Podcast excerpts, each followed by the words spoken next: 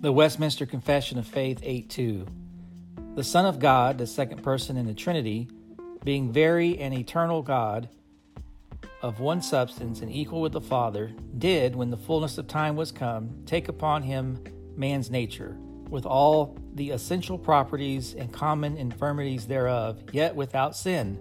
being conceived by the power of the Holy Ghost in the womb of the Virgin Mary of her substance so that two whole, perfect, and distinct natures, the Godhead and the manhood, were inseparably joined together in one person, without conversion, composition, or confusion. Which person is very God and very man, yet one Christ, the only mediator between God and man. This concludes the reading of Westminster Confession of Faith 8 2, brought to you by the Reign of Christ.com.